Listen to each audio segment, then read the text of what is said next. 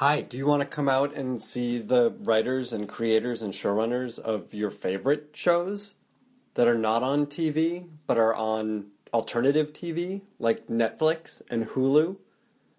And do you also want to support 826LA? You can do that, both of those things, concurrently on February 21st at a live writers panel with Daredevil showrunners, our old pal, Doug Petrie, and his co showrunner, Marco Ramirez, as well as Melissa Rosenberg, the creator and showrunner of Jessica Jones. She also wrote the Twilight movies, so we'll talk about those movies. Need more? Jason Katims, creator of Parenthood and About a Boy, and the showrunner of Friday Night Lights, and the executive producer of the new Hulu series The Path, which was created by Jessica Goldberg, who will also be there. This is a huge panel.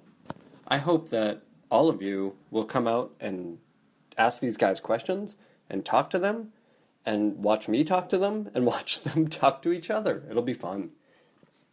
Go to writerspanel.tumblr.com. I put the link up every day in every post. writerspanel.tumblr.com or follow me on twitter.com at Ben Blacker and you will find the link for tickets. This is at the 826LA space in Echo Park, Los Angeles, California, America.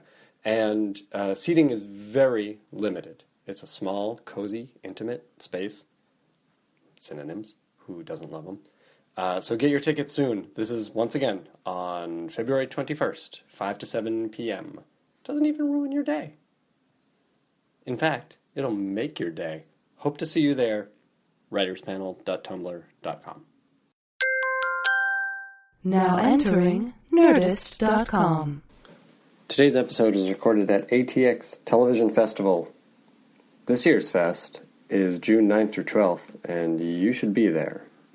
They've already announced really cool stuff like an Everybody Loves Raymond reunion, Terriers, The Shield, uh, with a bunch of writers from that show, uh, sort of like you're about to hear today. Um, they've got Norman Lear. They've got Hart Hanson. Come on out. Go to atxfestival.com. Get your badge June 9th through 12th and come say hello.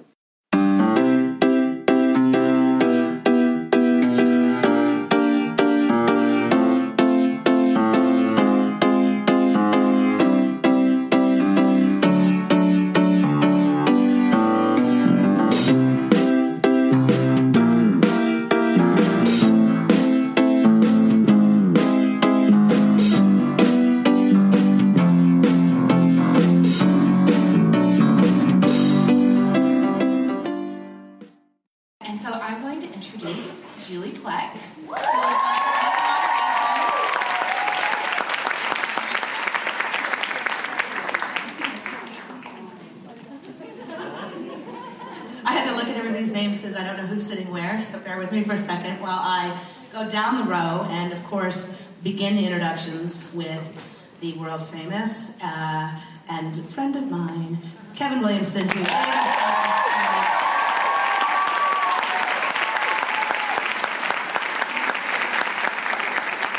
And then filling in the row, uh, you guys don't all get the same introduction, sorry, but we're gonna bring you out one at a time. We have Paul Stupin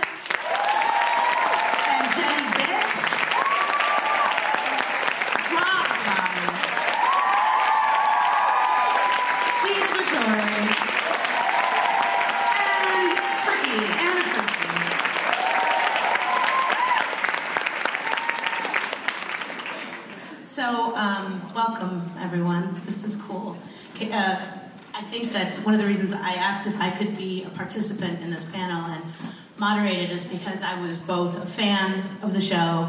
I worked for Kevin for a brief amount of time while he was working on the show, and Greg Berlanti, who worked on the show, is one of my closest friends, and so I got all his stories when he worked on the show. And so I'm the closest one, other than Paul Stupin right here, who was with the show for the entire time, that has heard enough about where all the bodies are buried, um, of which I will say nothing today. Um, but the point of this is to talk about the writer's room and to talk about what an experience is working on a show like Dawson's Creek. And so before we even really get started, I think we should just learn who everybody is. I mean, Kevin, you can say hello. Um, everybody knows who you are, but I think that what I'd love to hear from you guys is introduce yourselves. When did you start? In what capacity did you start as? And uh, and then we'll go from there. You wrote it. Yes, I wrote it. I mean, but with what? Nothing else? That's okay. Okay. well, I figure we'll get to it. Um, I wish I could just pass it on to Jimmy, actually, too. Uh, I, I started as a trainee um, at NBC in programming, and I worked my way up through the executive ranks um, to the point where I was running programming at Fox Broadcasting in the 90s, and then I had my fill of just sitting in an office and coming up with ideas for shows and giving them to producers, and I wanted to sort of go off and do it myself. And I was very fortunate in that the first project that I developed that uh, that really hit the mark out there was, was Dawson's Creek. And then from there, I've, uh, I've, I've worked on numerous shows. I'm, I'm running a show called Switched at Birth Now for. Um, I'm Jenny Bicks. I'm the fraud up here because I worked on the show for a very short period of time. Um, in the second season, between seasons of Sex and the City, I had worked on the first season of Sex and the City, and we hadn't even aired or been picked up, so we didn't know what was going to happen. And I had an opportunity to join this fantastic show, and it was the first one hour I ever wrote on. Um, so I had learned a, a shit ton about writing one hour. Sorry. Yeah, we're gonna swear. We're gonna swear. Um, and then I left when our second season of Sex and the City got picked up. So, um, but I had a delightful time, and that's that was my my time on the show. Um, I'm Rob Thomas. Um, um, uh, Dawson's Creek was my first job. It was um, the very first thing I did. It was uh, season one. I was a staff writer. I had been writing novels before that. Um, it, I learned a lot in that first season of Dawson's Creek. Um, I started season three on the show. Paul Stupin hired me to be a um, executive story editor, I believe it was, based on my Ally McBeal script. And I stayed there until the bitter end. And uh, I became a writer and a producer on that show. Um, I'm Anna Fricke, and I started on Dawson's as a PA, season three, and relentlessly worked my way up by stalking the writers uh, continuously. And it was my first writing job, and I was there until the bitter end. That is fantastic.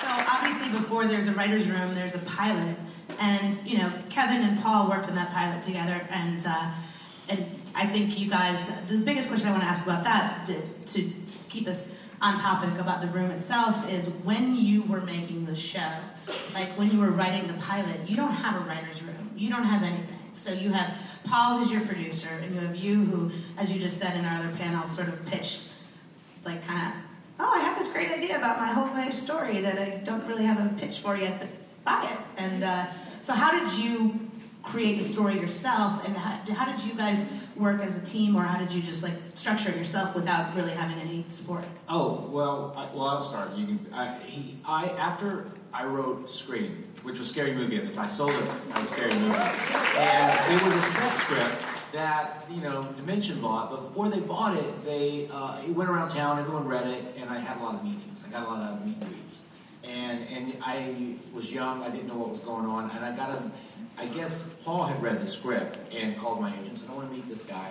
And so I went in going, oh, TV. Uh, it, was my, oh, it was my first t- television meeting with a TV producer.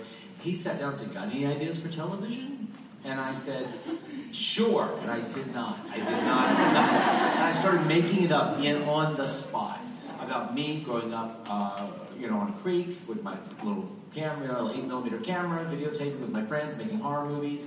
And I just sort of just I was winging it. And then he kind of said, "Well, can you come back and tell that to the executives?" Uh, and I said, "Sure." So I went home, and then I really started breaking a story.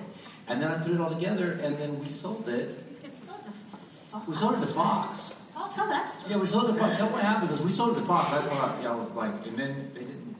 They dumped it. I know, it was, a, it was a weird situation. Well, I remember I, I was in a development deal at, at Sony.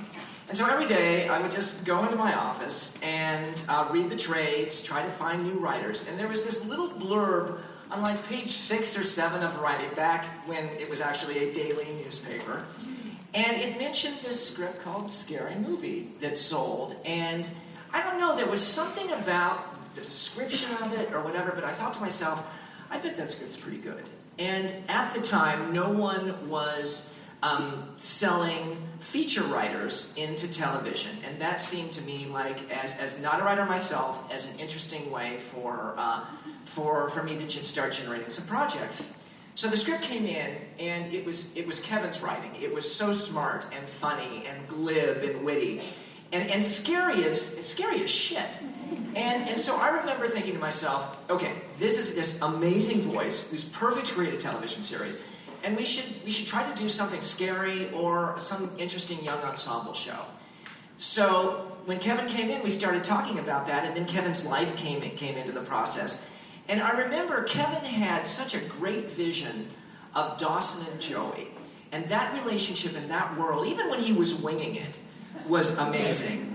And, and as we sat and talked more, it seemed like Dawson should have another friend. We should have three of them. And so out of our conversation, I remember originally we started talking about, back in the day when this name meant something, sort of like a Jim Belushi character. Let's come up with some interesting guy he can talk to. And out of that came Pacey. So, so I had some, I had some relationships with Fox because I had been running, I had run programming there. So I took the script for uh, for Scary Movie, and I walked over to their drama development people, and I had a great way of selling it. And and I walked into the room and I said, "Okay, you've got to read this script. I've got an amazing pitch. Just read the first ten pages." And if you don't want to make a series with this guy after 10 pages, then, you know, damn it, I don't want to be in business with you. And, and it was the whole opening, scary as hell sequence. And of course, everyone who read it was interested. So we ultimately had the pitch, and we went over and we, we sold it to Fox. And then they shit canned it? Yes, then, okay, then this is a story I haven't It's a told. party of five story. It was so freaking annoying because we, um, I get this script in, and and from the minute that first draft came into my office, I knew it was amazing. And so I'm bouncing on the air, bouncing off the air. I send it to a younger drama development executive there first, who read it quickly, and and Jonathan Littman, who is now at at Jerry Bruckheimer, his name's on a million procedural shows. And Jonathan loved it.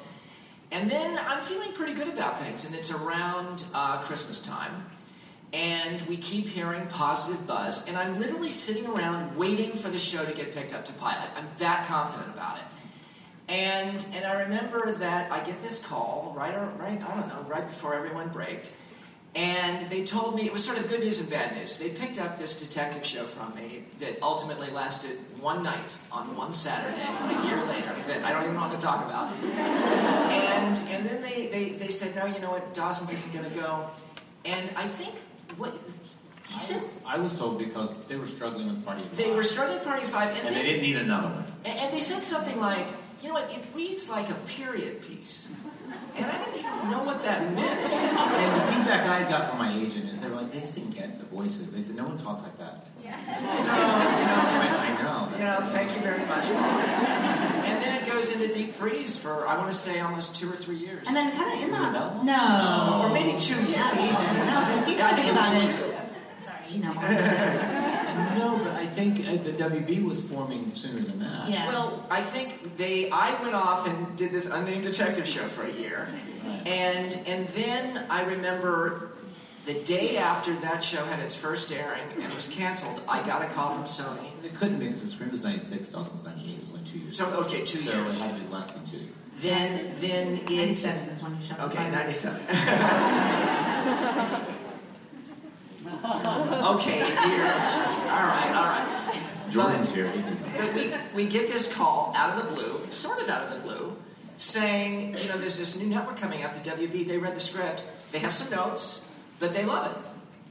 And so uh, then they, they read it. We did some. The, the original script took place, the, I, I want to say, the week before school started in summertime, and they wanted to see a little more of high school, so we moved a little bit into the high school world. Yeah, and, and, they, and it was, uh, and we did a presentation, so we had to take out. Yes. We took out the grandma storyline. We took it. We just had Jen show up, and we didn't ever go into Jen's house because we didn't want to cast her. Right. Jen did, you're right. Grams didn't exist. We shot it for six days in North Carolina. She did, we just had an extra stand there from the from Dawson's window. and go, Jennifer. All right, well, that's from that experience, the, the wise the wise selection of the WB, uh, picking up where Fox blew it. Um, a pilot was born, a TV show was born, and season one was born. And Rob is our singular representative, other than Kevin, of season one. So the two of you, I want to hear about what it was like for a YA novelist. Yeah, and I had read the book. Well, just just to tell you, I I was convinced that well, we can't do this show like every other show. We have to have like unique voices. We have to have voices, people with visions, and and and and you had found the you had found the novel. Yes. You gave it to me. I read it. and said, yeah, this is great. We thought This we is could awesome." hire this guy. This guy will be great.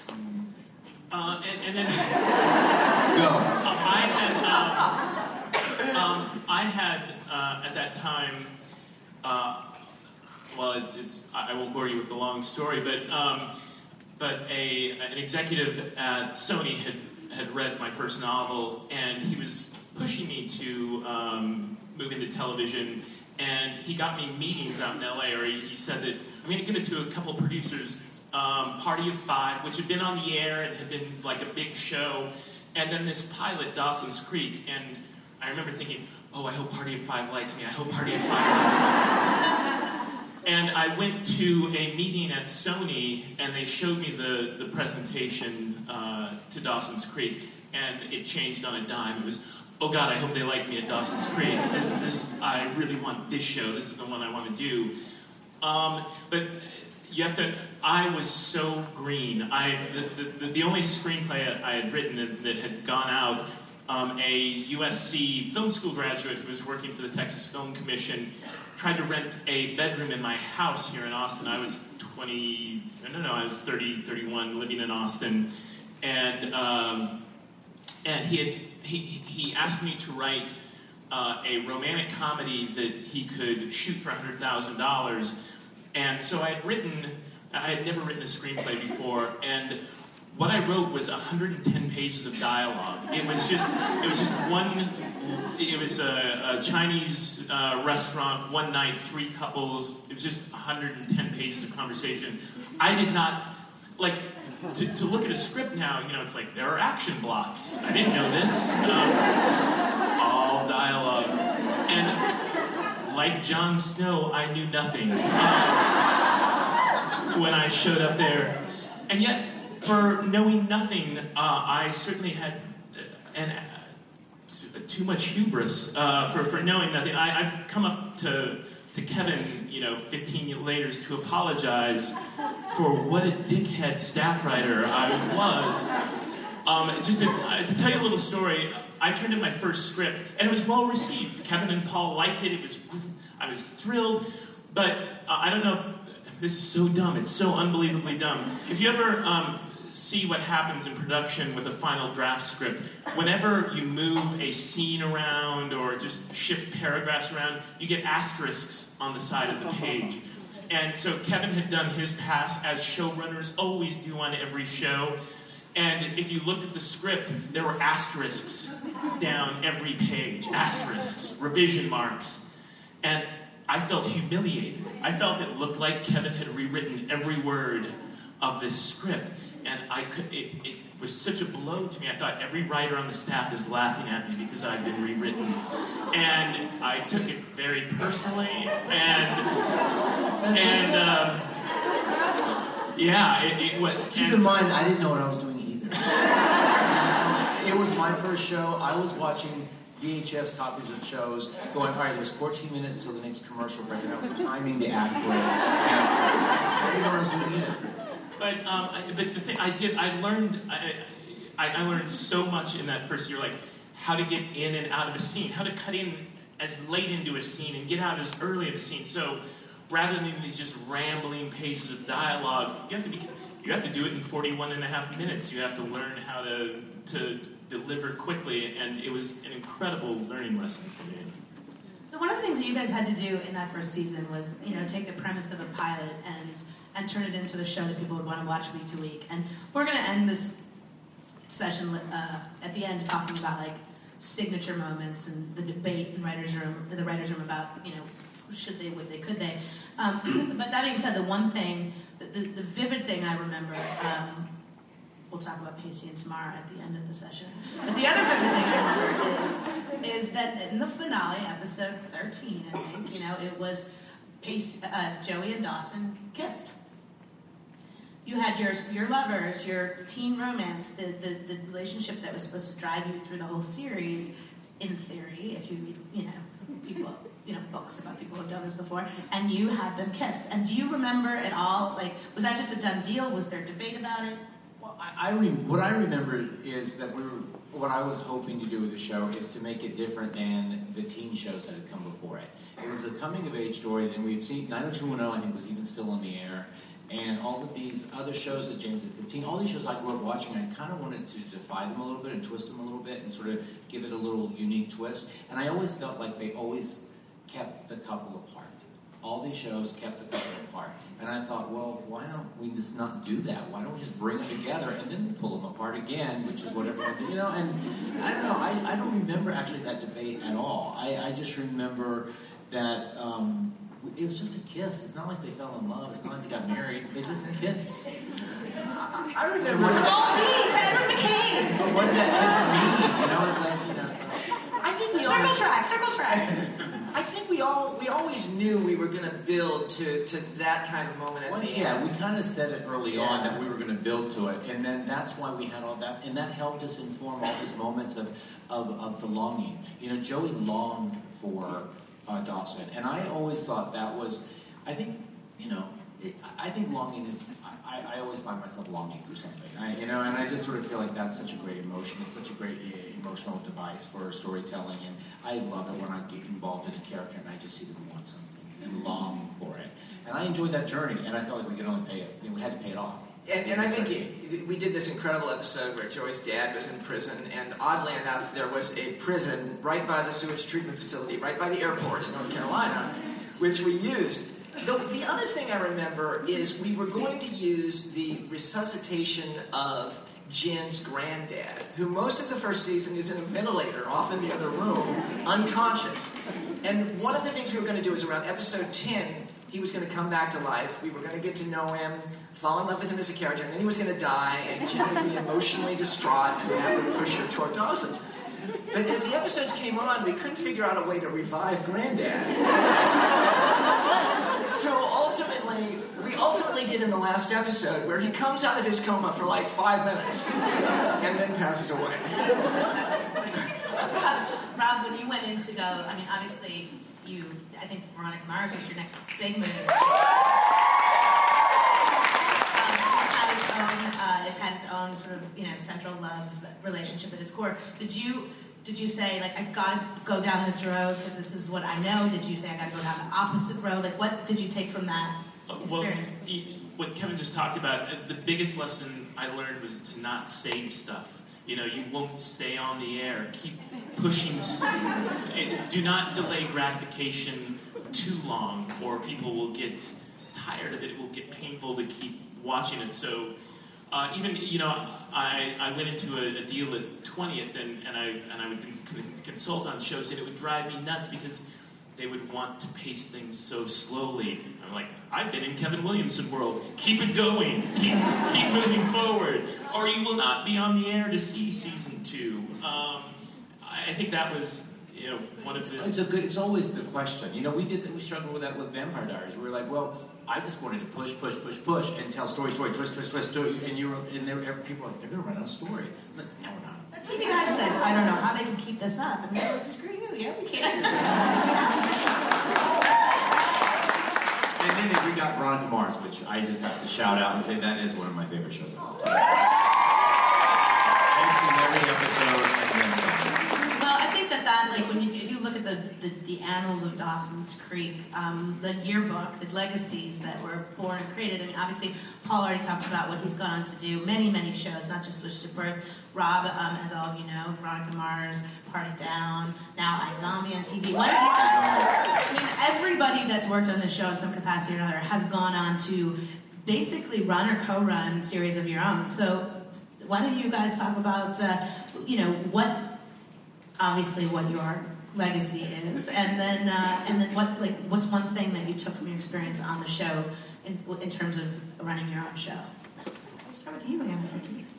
Because we're having eye contact? Yeah. Staring. Hi. Hi. How's it going? Um, I mean, we're just really awesome, I think, uh, all of our resumes. Uh, I, um, I went on probably most notably to Men in Trees with Jenny and then Everwood and went on to create um, Being Human. And, you guys watch. um, but I think, you know, Dawson's being my first job was so formative because it was like high school in a way. It really took on the personality of the show. And, and I was there for four years and I really kind of grew up there and discussed, it was like film school for me. And I really learned from everyone who came through there, and obviously amazing writers came through there. So I'm going to say one of the most important things I learned from there, appropriately enough, was to love a room. You know, there are some shows who kind of run, you know, sending writers off into separate pods and they don't really communicate. But Dawson's was always really a room driven show, a really a group of people who stayed together all day, every day, and really communicated with each other and told stories and shared personal stories. And that was a lot of how we built the show up together. And I think that's one of the biggest things I've brought on to every show that I've done is like, let's get it all out there early on. Let's be silly with each other and let's share and be personal because that's where the good stuff comes in. Let's not be guarded because we were certainly not guarded at the creek. well, Liz Taylor. We actually should have been, but too late now. well, Gina, then, oh, well, actually, before, Gina, before you say anything, Anna, just give like the, the, the 10 second advice. I mean, you got in as a PA and you, as you said, tormented people until they let you write. But, like, you know, a lot of people probably in this audience are looking for that break or wanting that break. Like, what, just give them your, your nugget, your singular nugget of wisdom.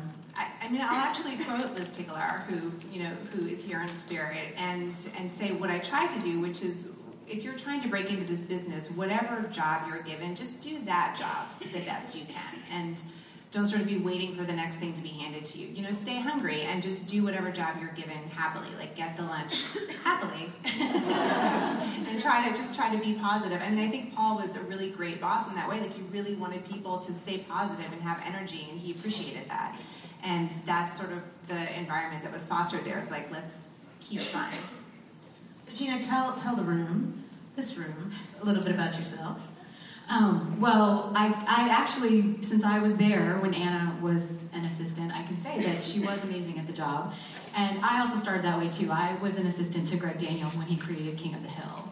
And so the first, I was going to originally work in comedy, but as we know, women are not funny. And, um, I like all the male writers that I met at that time were constantly saying to me like you you need to do like Party Five or My So-Called Life, and that's going to be your thing. And I was just filled with my 20-something rage and uh, nearing the end of my 20s, unfortunately. And then, sure enough, Dawson's Creek came up, and it turned out what I learned from that I think is that like everybody, I mean not I mean there's a show that's the show that you're meant to write and I didn't create this show obviously Kevin did but there was something in me that meshed with this show and I mean I've worked on a lot of shows since then. And um, I think the thing about Anna as a writer on our show was that she was a fan of the show like from day one. When I walked into that office I was like here's someone who loves this show and when you love the show, it's much easier to write the show. And in some weird way, I mean, Kevin created Joey Potter, who was a girl in a small town who wanted to like get really good grades, and she wanted to get out of this small town.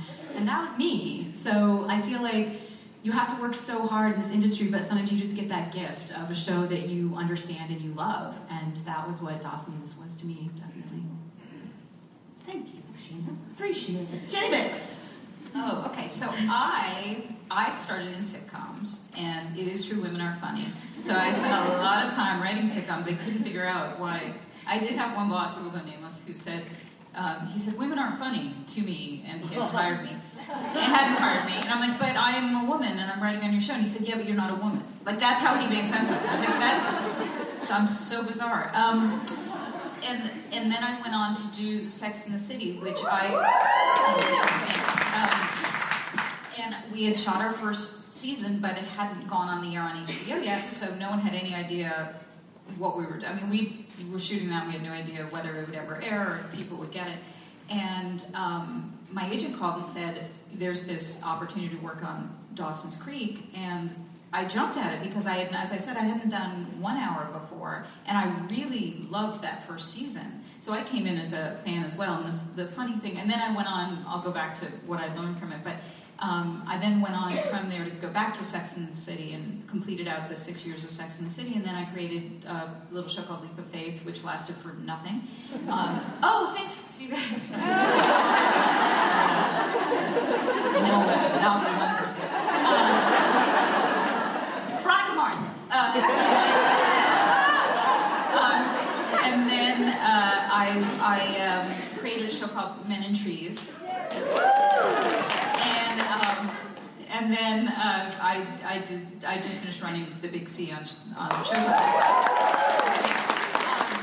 But what was amazing to me about being in, in that those Dawson's Creek offices, a couple of things. One, it, everybody, it was a very inclusive place, um, and it was a very fascinating and bizarre place.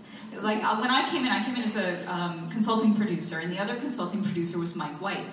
And so Mike White, who's not here but who's terrific, um, had decided that he, he wanted everyone to pretend they were Scientologists for the new writer that was coming in. Like, this is, It, it seemed it's- funny at the it was time. it was funny. It was it was hysterically funny. And then we had Ruben Fleischer, who's now a big director, was answering our phones. Yes, that's right. Was And- like you're, he was He was an awful, he was very bad at his job. He was not the Anna Fricke of answering phones. Anna, by the way, was amazing. But what, what struck me was everybody's voice mattered. So if an idea came from Ruben or an idea came from anybody who was around, that became a great idea to run with. Um, and I also thought the thing that I've taken with me from that is that is about breaking a genre. That it wasn't a show. When I got a call about it, I didn't think, oh, I don't want to work on a teen show. And I think that's what happens now. They isolate shows by genre. This was a show that was just about people who happen to be in high school. And it also taught me a lot about uh, writing one hour. That for me, it was about act breaks and things that I had not understood when I was doing sitcom or even Sex in the City because we didn't have commercials and didn't have act breaks. To build an act break is a super hard thing to do, especially that many act breaks. And so it really trained me. So by the time I did Men in Trees, I felt comfortable doing uh, one hour. And, and I had a really good day. It was a, it was a blast. That was a crazy season, and you know, Kevin, that was your first season where, you know, season one of Dawson's Creek, you were able to throw a thousand percent of every minute of your time into that, and at the beginning of season two, you were actually directing. And so Paul, who is, by the way, uh, the, the one of the great and last of this dying breed and a nec- a necessary breed called the non-writing executive producer, the non-writing showrunner. Um, we should give a shout out to that job because they don't pay for it anymore.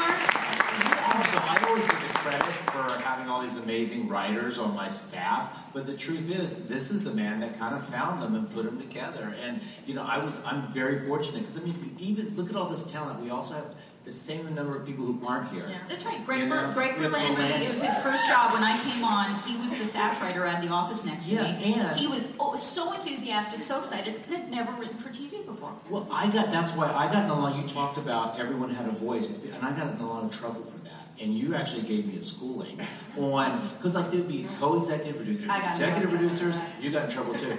Co-EPs, consulting producers, supervising producers, The staff hierarchy. There's a hierarchy from staff writer to story, and I didn't understand it. It was my first show, my second job ever in the business, and I thought I could just talk to a staff writer the same way I could talk to a co-EP. And I thought that the staff writer, it'd be okay. Oh, oh you understand this thing, you rewrite it. And the co-EP's like, no, it doesn't work that way.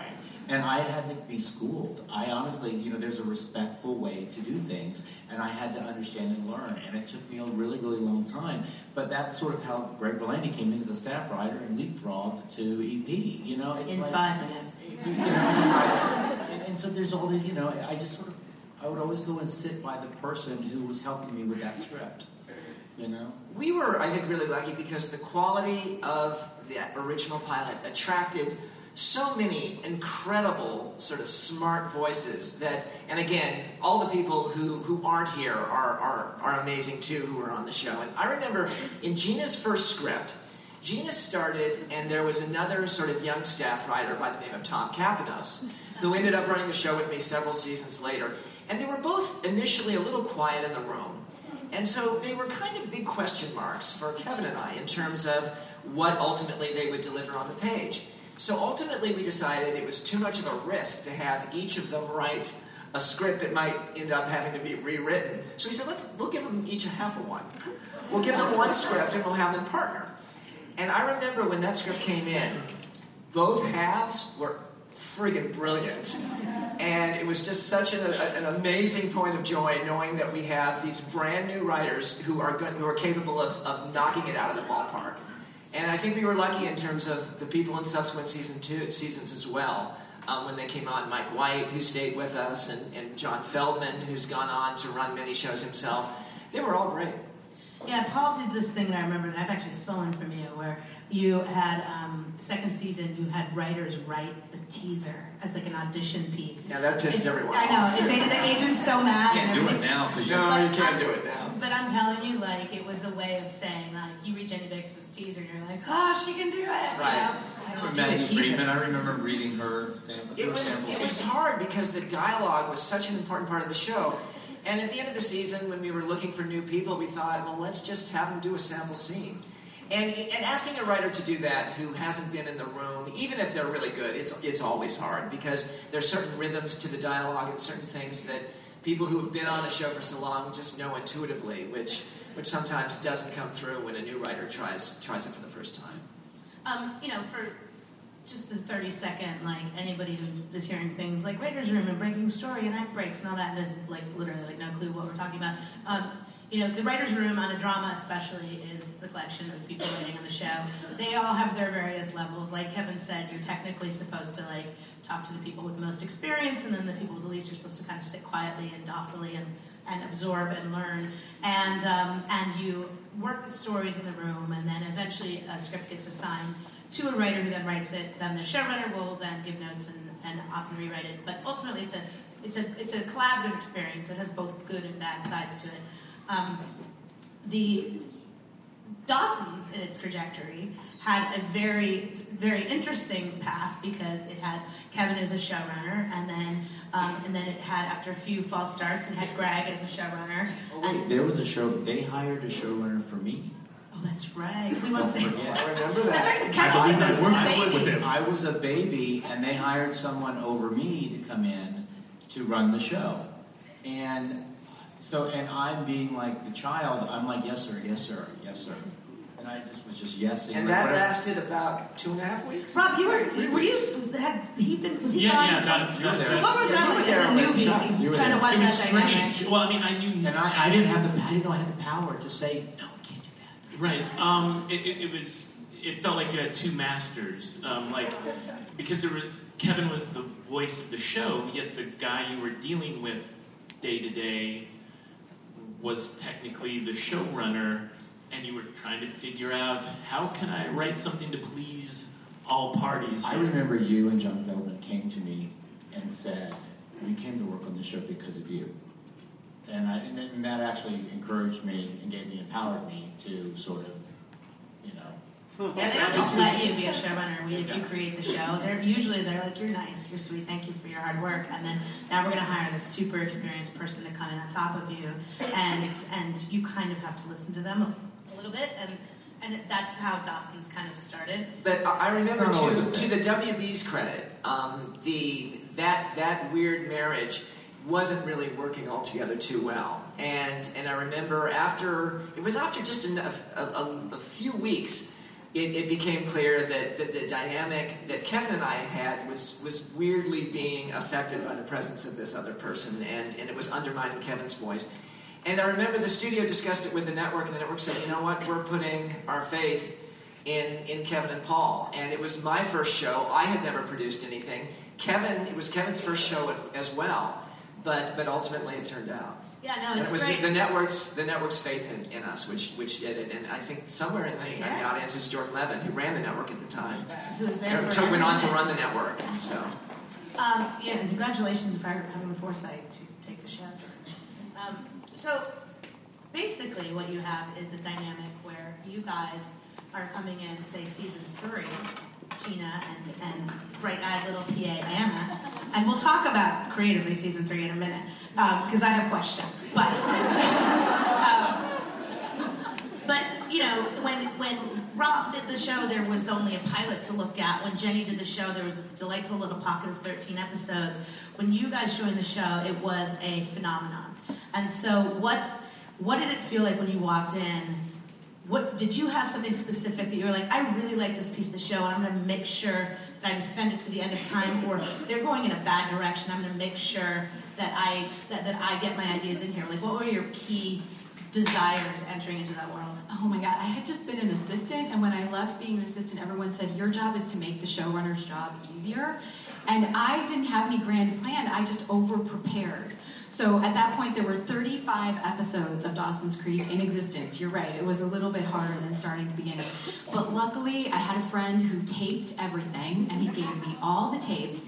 And I still have the terrifying notebook where I basically did a beat sheet for every one of those 35 episodes.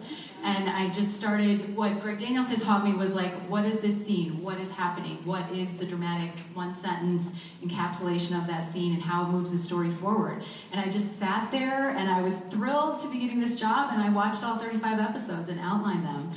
And my first day, we were sitting there in the room, and the person who was running the room actually said, Okay, we're going to divide up all 35 episodes, and everyone's going to watch six. And I was like, oh shit. like, I didn't present the notebook of craziness on day one. I didn't want people to know that I had over prepared so excessively. Um, but I think I probably did show it to Greg Berlanti then, who I was meeting for the first time. And he was the only person at the beginning of season three who had been there for season two.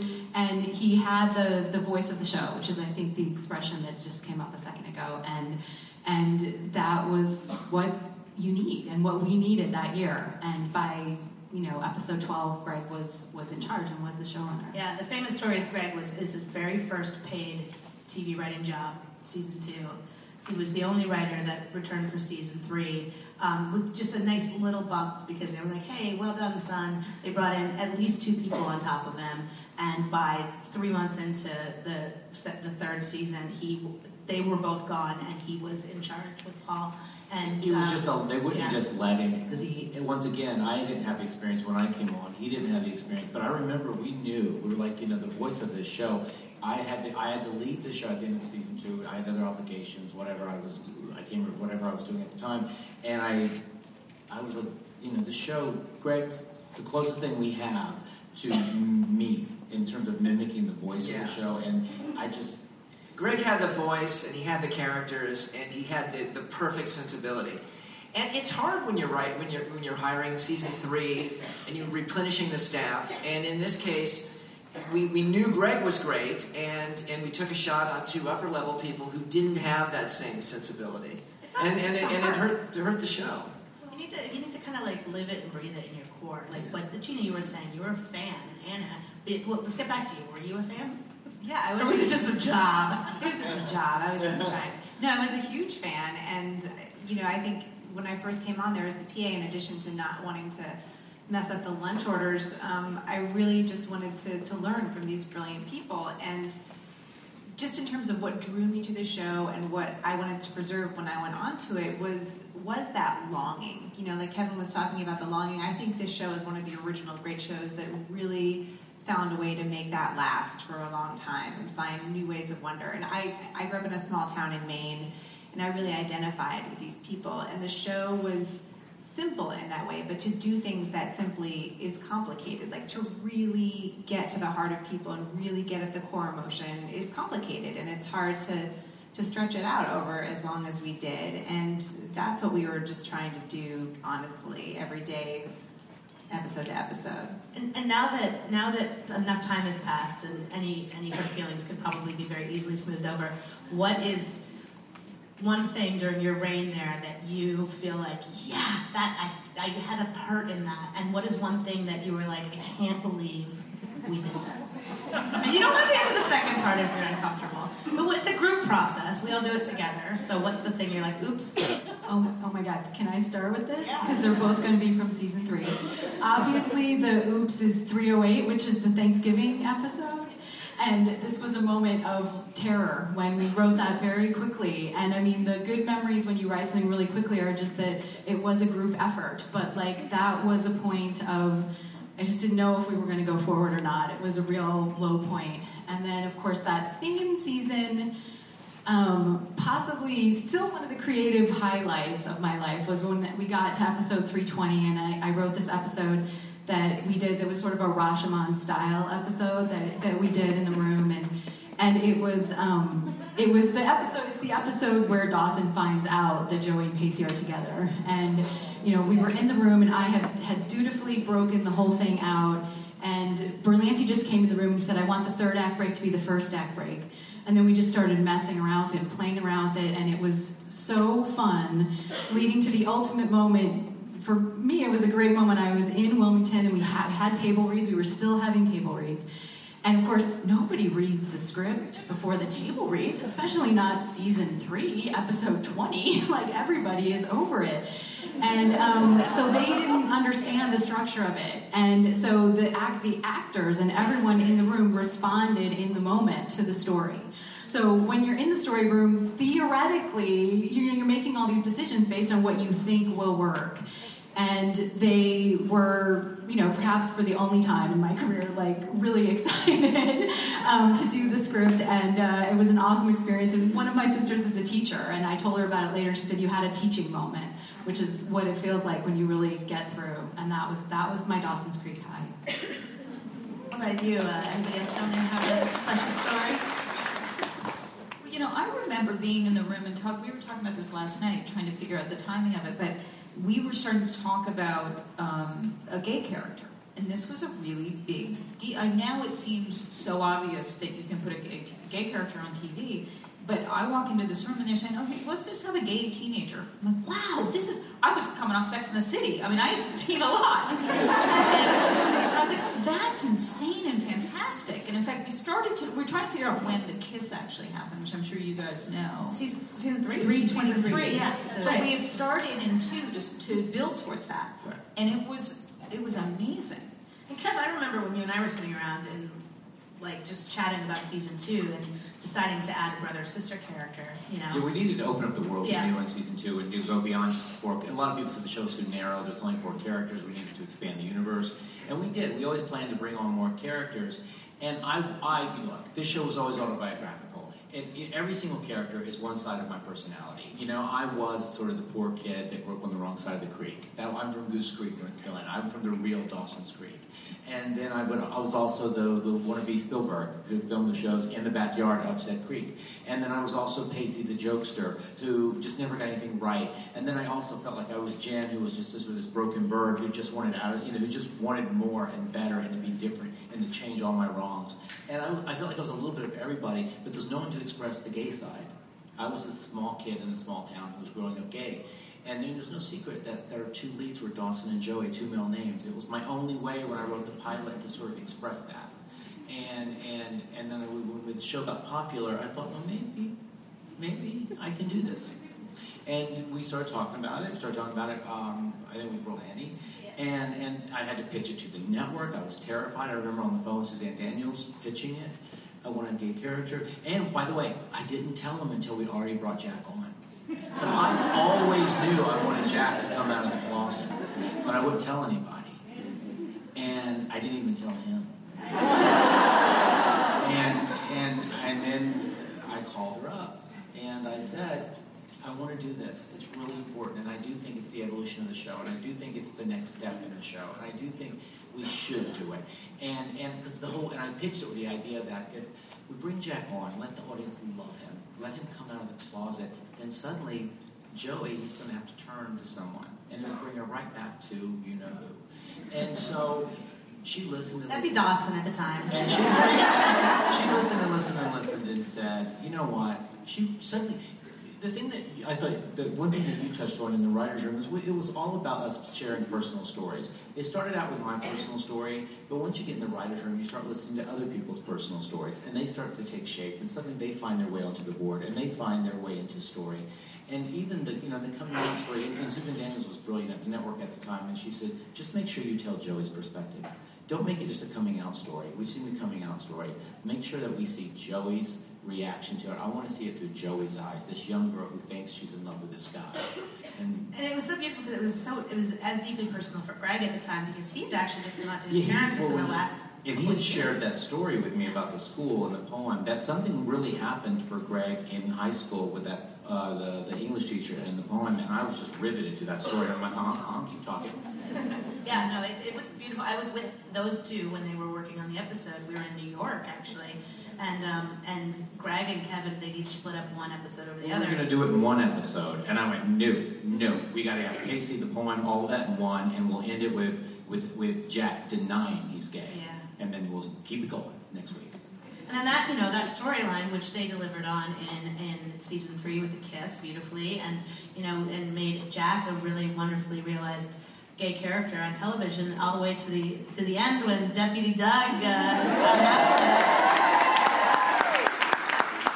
won the show GLAAD Award, and and still, I think, you know, Gina was just saying she was just doing a panel today about that, and Yeah, it was really so exciting. And I, I did, since I guess I've already admitted that I over prepare, I rewatched 323. I watched the finale because I, I wanted to remember. And it was, I mean, the heart of this show always was just that common pain of adolescence. And, you know, for someone to be going out on that limb for the very first time and, and Jack having the courage to do that, you know, it's just such a universal teenage story. And the fact that we were the first ever gay kiss on TV at the time, I don't even know that we, I- mean, I don't, we weren't thinking of it that way. We were just thinking this is our character and this is what our show is about and this is what's going to happen. So it was, it was a wonderful experience. And Kerr Smith did an amazing job. yes, he did. And and well, oh, go ahead, Jenny. Oh, I was just going to ask, is it true that you had to, for safety, film across the street? Film this kiss from across the street as well as filming a close up? It, it may have been a broadcast standards Yeah. request. That was- And I yes. think that's says That, a that lot. I still get, by the way. I Yeah. still get them It's to this absolutely day. true. And you know, because we were doing Wasteland at the time, which no one saw, but we actually had a gay kiss on that, which never aired. But we, yeah, they made, they came in, they said, you can't, we need it to be one second, two seconds, three, we need every, you know. Please protect yourself with proper coverage. That, That we was- had That was the story. I told this already this morning, so I feel like it's not allowed. But basically, I remember being there on the set, and I was told we got to have coverage from across the street, really far back. Um, but on the phone simultaneously was Greg Berlanti saying me, Gina, this better be a real kiss. I want this to mean something. I want this to be real. And so I felt like that was my responsibility as the person on the set. And uh, luckily, we also had a great director for that episode, uh, Jim Whitmore, I think maybe, or yeah. And so because it was only my first year on the show, and I, you know, being on a set as a writer is, you know, one of the most horrible things ever to happen, as we all know from adaptation. You did your episode, the paint, with, uh, you did the Titanic. Jack nude, so you did that your episode. So we'll, we'll, we'll go from the highs, and then we'll spend a minute at the lows, which, you know, it's just me, my bias, but uh, I want to know how you guys feel about it. Um, and no disrespect to any actors at all in this. This is strictly like a, a, a- character story thing. So Eve. Who's Eve?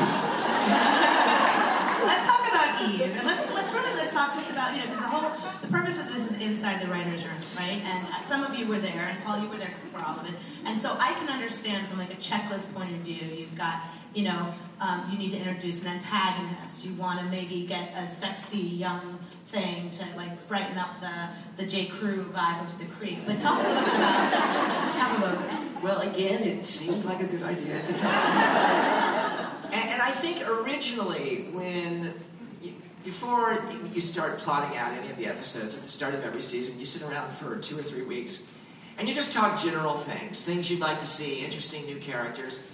And the notion came up for Jen to have a sister, and for the sister to be uh, a little more dangerous, a little more of a potentially a hidden agenda, a girl with a secret, someone who is much more sexually experienced than Dawson, and how would those two interact?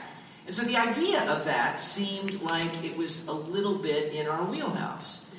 Flash forward to the premiere of season three, where Dawson and Eve are fooling around on the boat, and Eve is doing something to him which causes him to crash the boat into a dock. And that's where I think we started to go wrong, actually. I was, I was not involved with the show at the time, and I was watching as a fan to see how it continued. And it started, and I was like, Dawson's getting sex. and, and there were issues with the network. There were issues in terms of how we shot it, obviously. There were issues of what we could show, and again, talking about coverage.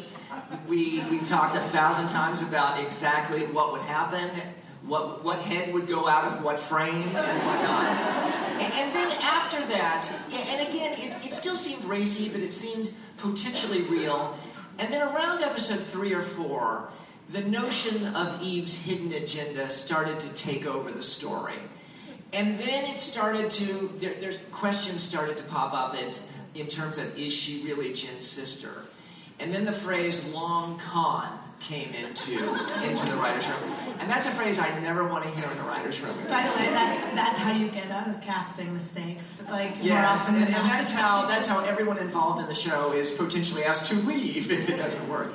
So anyway, I mean, we, we, we explored that, and, and I think it, it brought in sort of a, a different element that got us away from the longing and the more uh, the more universally, um, you know, just the more universal themes and archetypical themes which our show dealt with so well. And, and you guys on the end, was that something that was contentious in the room? Or was it like, you know, because I've been in a room, I've come up with some of the worst stories of my life and been like, this is great.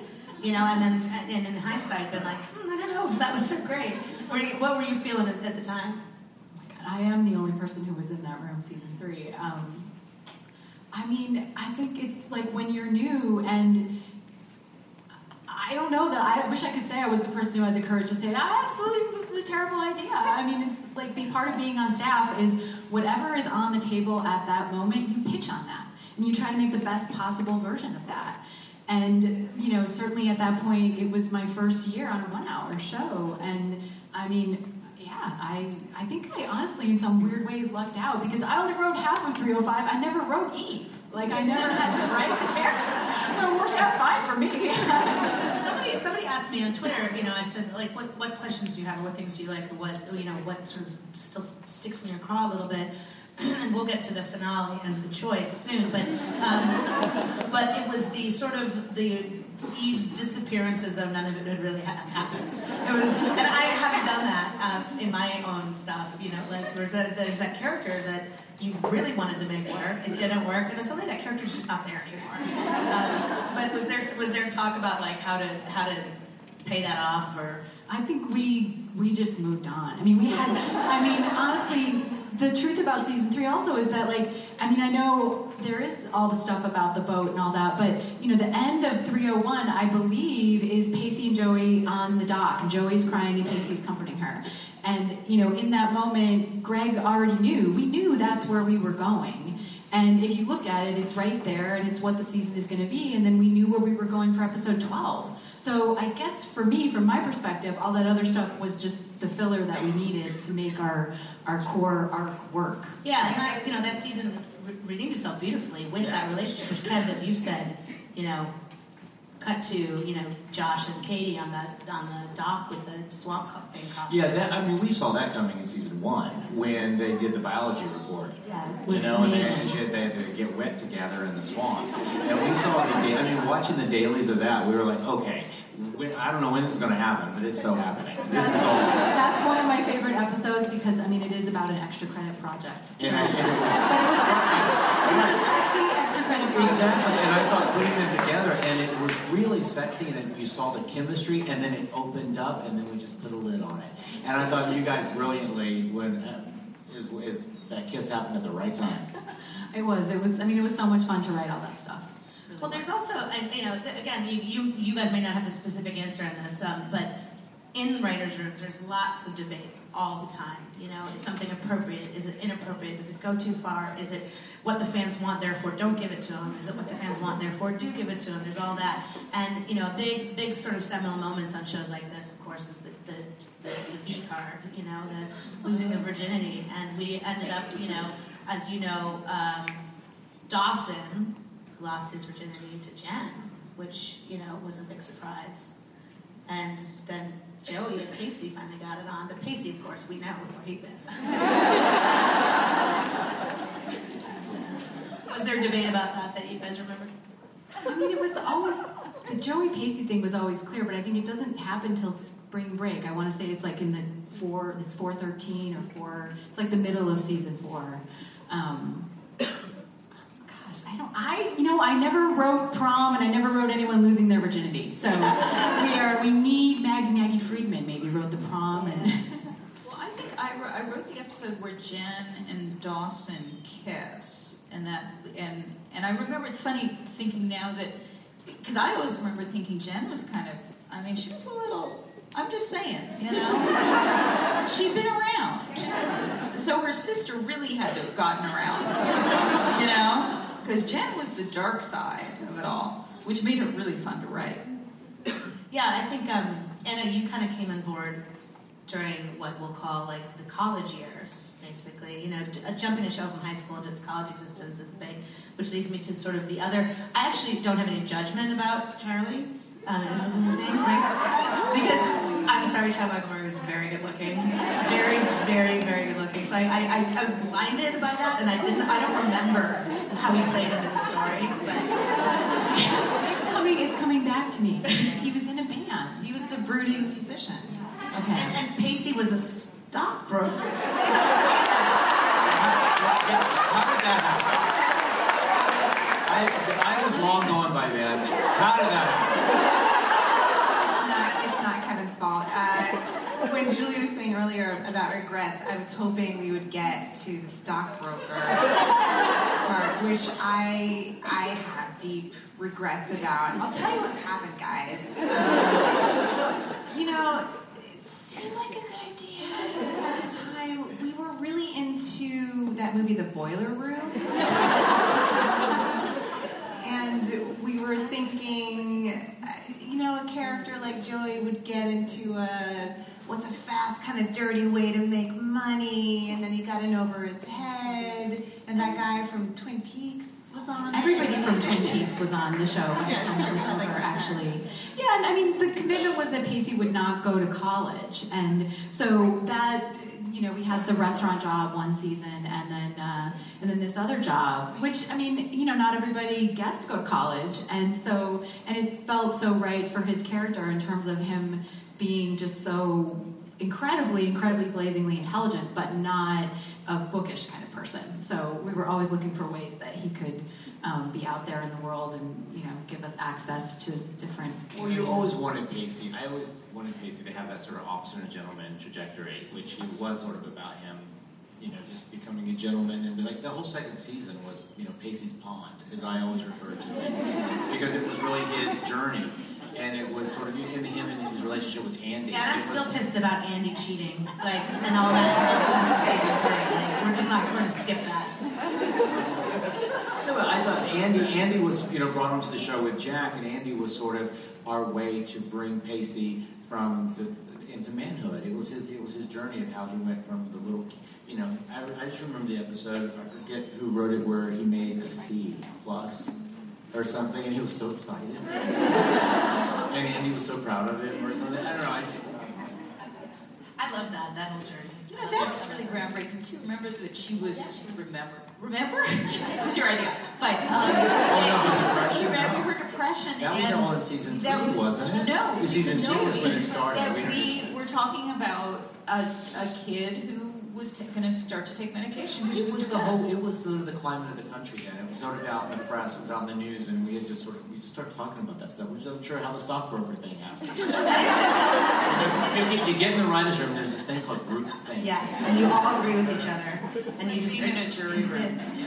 Um, all right, so cutting to the end because I want you guys to be, have a chance to have some questions. But like, let's just dip our toes into um, into Paul. You got to the end run of a series and it was time to wrap it up. So what do you do? Well, it was lurking ahead for us for so long, and, and I think there were so many issues and so many different ways to go. And so I think as we were progressing toward, there were, there were disagreements between, and there, there, were, there was a big conflict between Dawson and Pacey. And the episode before the final two hour was, um, was originally intended as, as the season ender. And then, as that was being written and formulated, the thought came up, and I think it was originally generated by the network, but we all got excited about it as well, that it would be fantastic to get Kevin back to do a you know to do a, a spectacular two hour which really wrapped things up beyond just the, the season finale that would ultimately become the series finale Wait, that's why there were 24 episodes? Yes. So, so then the issue became how can we do it in a way that is still true to the season, but that gives enough creative leeway for Kevin that he didn't have to be so so tied into all of the story specifics that last season. And then out of that came the idea of jumping ahead several seasons, several years. Yeah, they pitched that to me. It wasn't my idea. They came and, and I was I was like, how am I going to do this? I don't know the ins and outs of every character and every every turn and choice that was made in the last how many seasons. And then by jumping ahead five years, it suddenly gave me a freedom. And it was to go back to my characters that I could I could find a way in. It was spectacular to have Kevin back, and then I remember it was it was going to be a two-parter. And originally, when Kevin and I started talking, um, it was pretty clear to both of us that it would probably be she and Dawson that would end up. So the first half of that two-hour, Kevin wrote with the understanding and the awareness that it was going to be ultimately those two people who ended up together in our show. Halfway through, I remember Kevin calls me and says, You know what? I changed my mind. There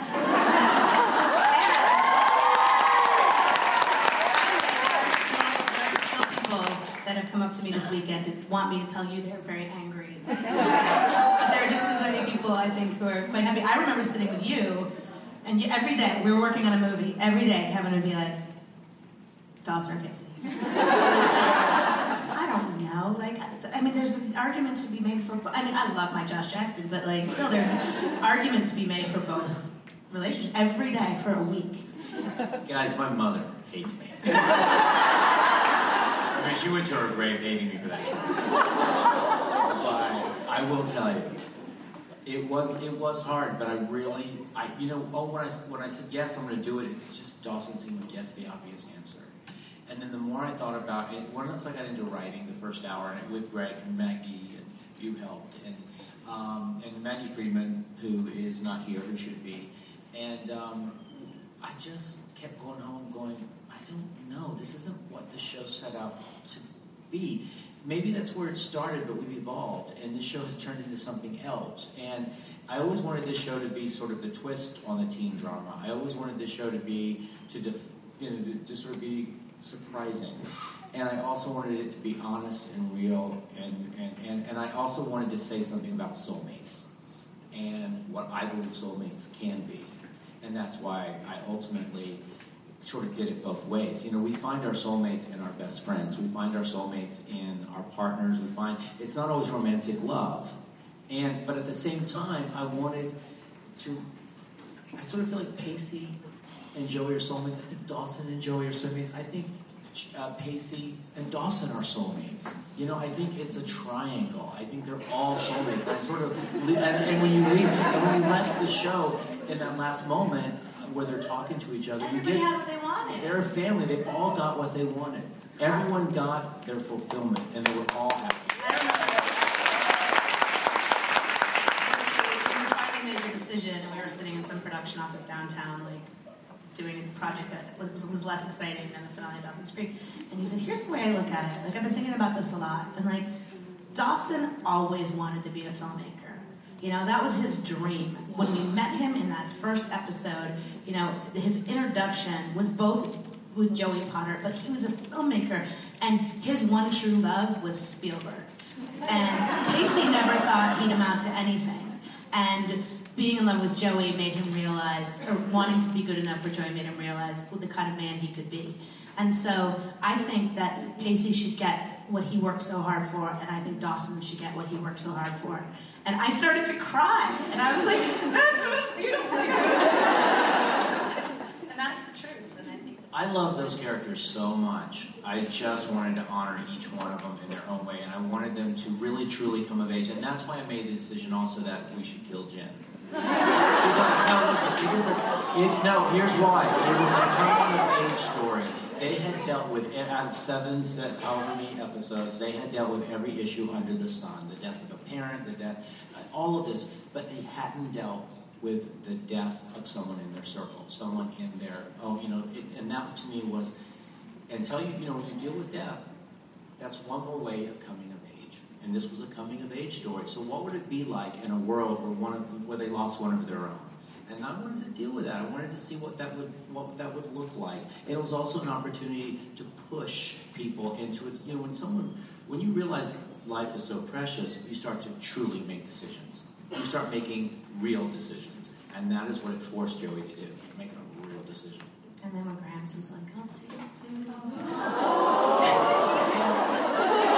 I remember we were remember the off the hook speech. we Oh, were, off the hook. we're sitting in that werewolf office writing that. Pacey should let her off the hook. A, a mild shout out to Mary Beth Peil because she was the. The, uh, the one parental character who managed to, to, to stay all six seasons. And she moved with, with our gang to Boston at the end of season four. And, and was always her dynamic and her relationship with the gang and was fantastic. So there's a lot of you out there, and I don't know if there's anybody with microphones or anything, but if somebody has a question, throw your hand up, and then we'll, we'll work it out. Uh, you, I'm pointing, like Karina said, I hate to point.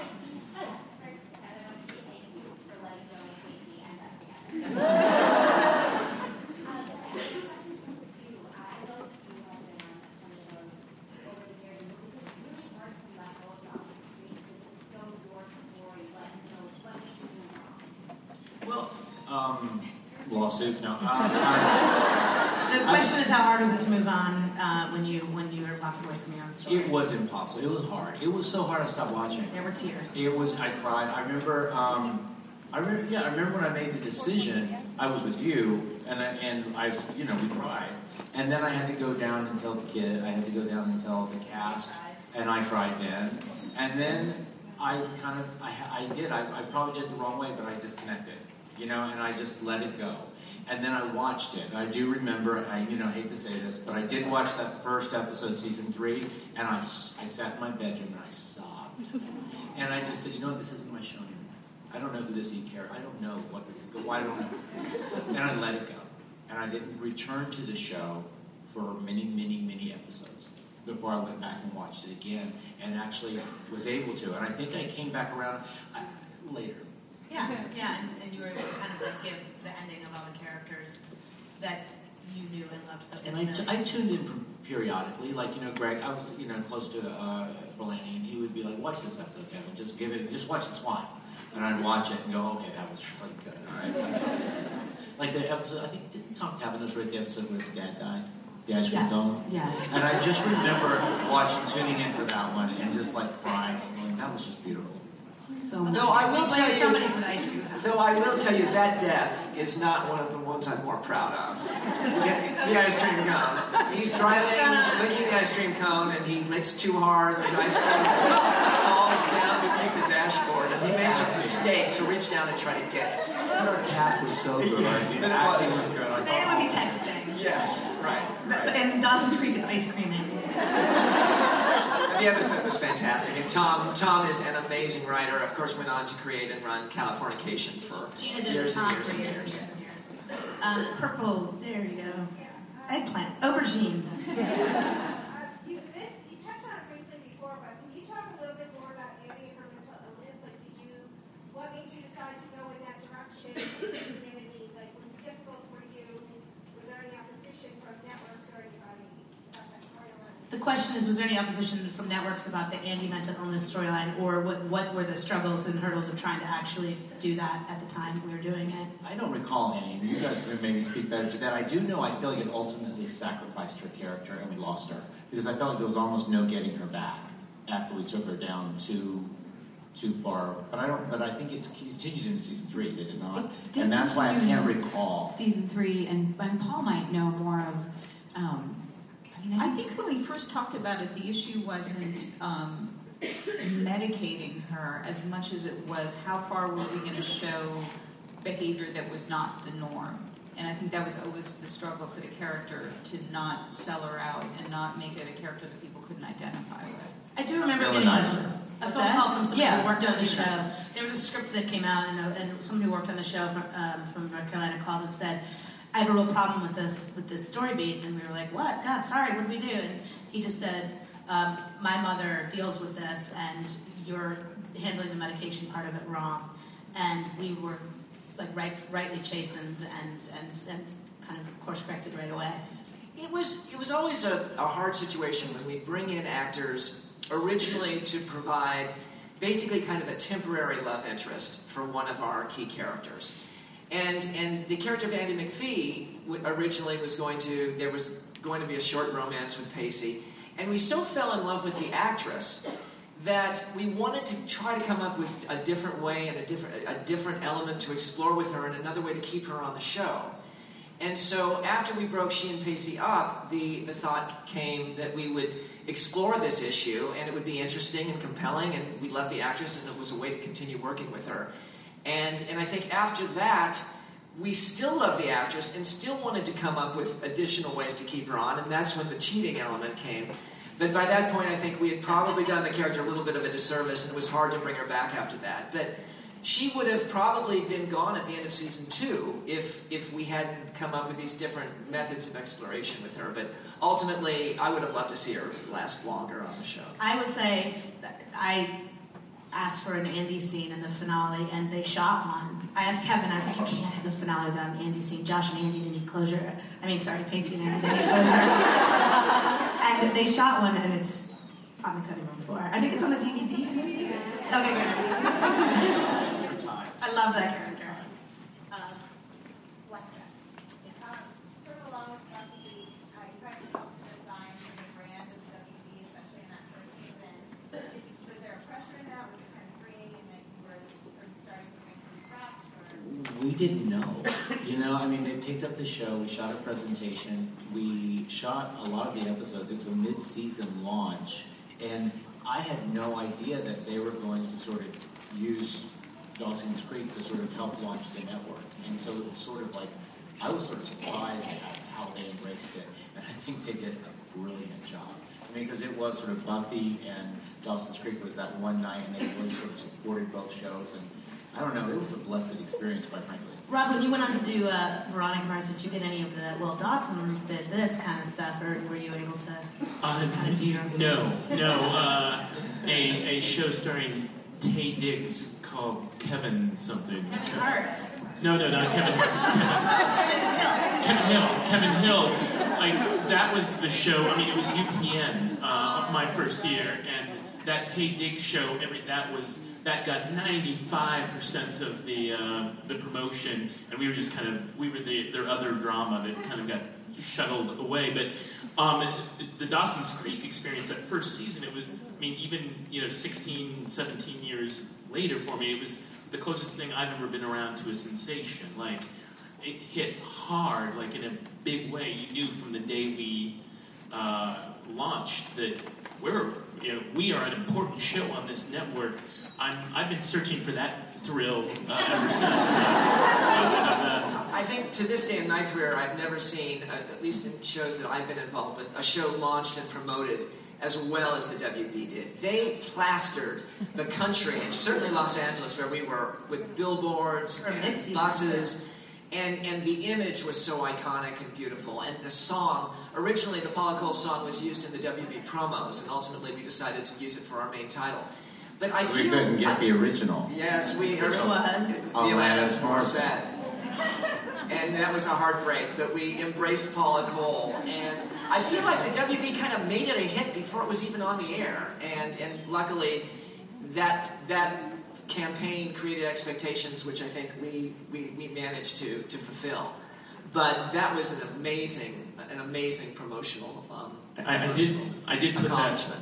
Paula Cole song into uh, Veronica Mars. And I, my little shout out uh, back to Dawson's Creek. She was uh, she was very angsty and she sat and played uh, songs to underline her feelings and she went straight to the Paula Cole.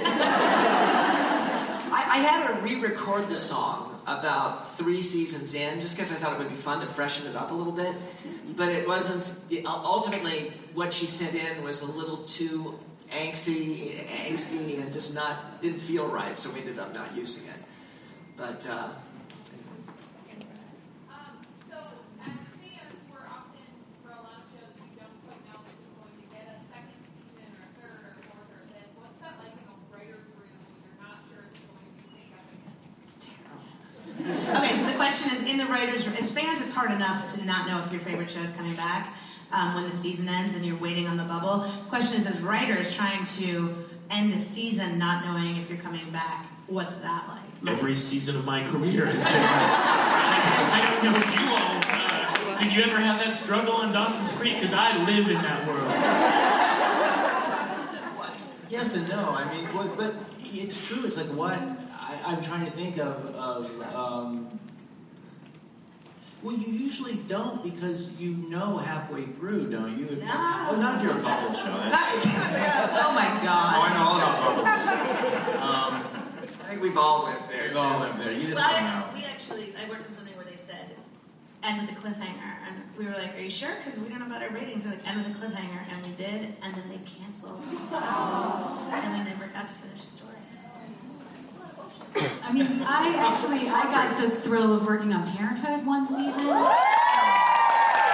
I don't think I'll be giving anything away to say that like at the end of season five it was a full season of 22 and you know we, there ended up being a season six and there were additional episodes but we had to protect for that in the room because we were sitting there thinking you know I know obviously you know it was Jason's baby and he had to protect for that possibility so every story that we talked about and came up with had to lead to a place where it could be the end I think that's the word, the word protect. You kind of protect for. You kind of like, even if you do a cliffhanger, you, you know how you can get out of that cliffhanger, but also if that is the cliffhanger, you kind of hopefully maybe emotionally resolve, resolve the show a little bit so that the audience won't feel so unhappy. It's mean. It's mean now we're do that. Pink shirt back in the side. I was in high school when it came out, and I remember all the news was like the dialogue was so shocking. What shocked us in school was the Miss Jacobs story. I forgot to go back to Miss Jacobs. She's saying um, it got lauded for you know the dialogue being so adult and so shocking, but what actually shocked teenagers was not the dialogue, but the, the Pacey Tamara Miss Jacobs teacher student thing. Kevin. I, you know, it was a very like in the pilot. They when she came in and rented Summer '42, there was, you know, I love that movie. I thought it was just so nostalgic and so sexy, and I wanted the show to sort of have that sort of feeling, this Capeside, this sort of summer town, this sort of beach town, and I just wanted to. Uh, at the time, there were several storylines in the news where, you know, those situations were happening, and it was just sort of in my head, and I just sort of thought, well, what would happen if, you know, let that be the Summer of 42 modern day version of it would be what? And I thought it would be a nice little place to take place in. That's section you'll never have. I do remember the network, the network was very, very supportive of it, but I think they were happy when it was over. Green jacket. So the last episode, you see Dawson running around, like, the network's calling me, they want into the show, they want this, and they suggest walk the dog. Is that really what was being portrayed at some point in your time, well, while you were writing this? I'm sorry? The, the network um, in, the, in this in, in which episode? The very last episode. Oh, in the finale, um, Dawson's running around. I need an ending. I need an ending, and somebody suggests walk the dog. Walk the dog, and they also, he's, you know, sitting around with his friend, he's like, I couldn't make this stuff up, and did, have you had that feeling, was that mirroring you and your experience? Does it mirror your experience? No. I don't think so. I think it was. There's, there's always, I mean, everybody, there's the, the, the whole beauty and, and sometimes um, complication of network notes is, is, I is. did have to come up with walk the dog because they wouldn't let me use the word masturbate. Yeah. That's where I thought you were going to, and I was like, I was trying, my head went back to the pilot, which was it was how often do you masturbate, how many times a week, and they made me. They said you can't say the word masturbate, and I remember John Feldman, who's not here, came in with a list of. of I mean, he. I said, well, what else can we say? And we went through the whole like there was a everyone had a list of what to call it, and then we just sort of like I don't know we some we made up off the dog. I don't know how it came about. Yes. Um, obviously, Dawson's existed before social media, and thank God there was no Twitter back then. I'm sure you would agree. Um, We don't need that. But I'm sure you would agree. Um, I'm just wondering what role, if any, the fan reaction, because it was such a polarizing fandom of Dawson and that we got from Pacey. I'm wondering what role, if any, that plays into Writer's Room, and also Jason Palmer's up Jason Palmer says hello. oh, Jason of Anna and Jason. Oh, Dawson's desktop. Um, so the question is how um, social media, not being in the day and age of social media, were you aware of the polarized factions of the Dawson and Joey versus Pacey and Joey, and did the fan reactions have any influence on you, or were you just blissfully ignorant? You know, yes and no. I mean, I, I knew that there was a certain audience that wanted Pacey and a certain audience that wanted Dawson, and you know, and for I, I was a purist. I, to me, it's always Dawson, Joey, Dawson, Joey, Dawson, Joey, and but I didn't know. You know, I didn't know the, the percentage. What I really wanted was a crystal ball, and I wanted to poll the entire audience that was, still watching the show go, who would you rather Joey end up with? And it's impossible. You know, and even with Twitter, even nowadays, you look at Twitter, that's maybe not a real representation. Those are the fans that really go, the vocal fans. There's still the other audience that never gets on Twitter. And and so you don't know. You know, I wish I had a crystal ball, but I, I just we don't. And, and, but I did know that there was a big support for both, and I knew it would be. I, I was nervous. All right, so we have to finish, but oh, go ahead. I was just going to say, we used to get a huge amount of mail and packages and Back snail when we had mail. mail. Cookies, gifts, cakes, Yeah. all sorts of stuff. It was Big great. but it was Operation Operation Daisy. My what was Operation Daisy? Operate. That's true. Operation Daisy was, I guess, maybe season five or season six. It was Dawson Joey. It was Dawson Joey fans, and they sent constant daisies and um, to the daisies? office. Um, I think- and there's an episode maybe when on their first date, Dawson gives Joey a daisy, like just Okay. picks it up and hands it to her. Um, but I mean, we, this was, I mean, this was, we didn't realize at the time that what, I mean, the boards, we called them back then. I mean, obviously the fans of this show were so loyal and so devoted. And, you know, we would read them with that terror where you're like, people are criticizing my word choices. I mean, these people are really watching the show. And it was amazing to feel that. Um, but we, you know, we certainly, you know, obviously the, uh, the creators had a vision of how to play out the stories and that's where we went. So that leads me to my final, quickest answer that you can think of, which is either one, the other, or no comment. Um, when the show came to an end, would you were you rooting for Dawson or Pacey? Anna. Pacey. Pacey. Pacey. Pacey. Dawson. Thank you guys all so much.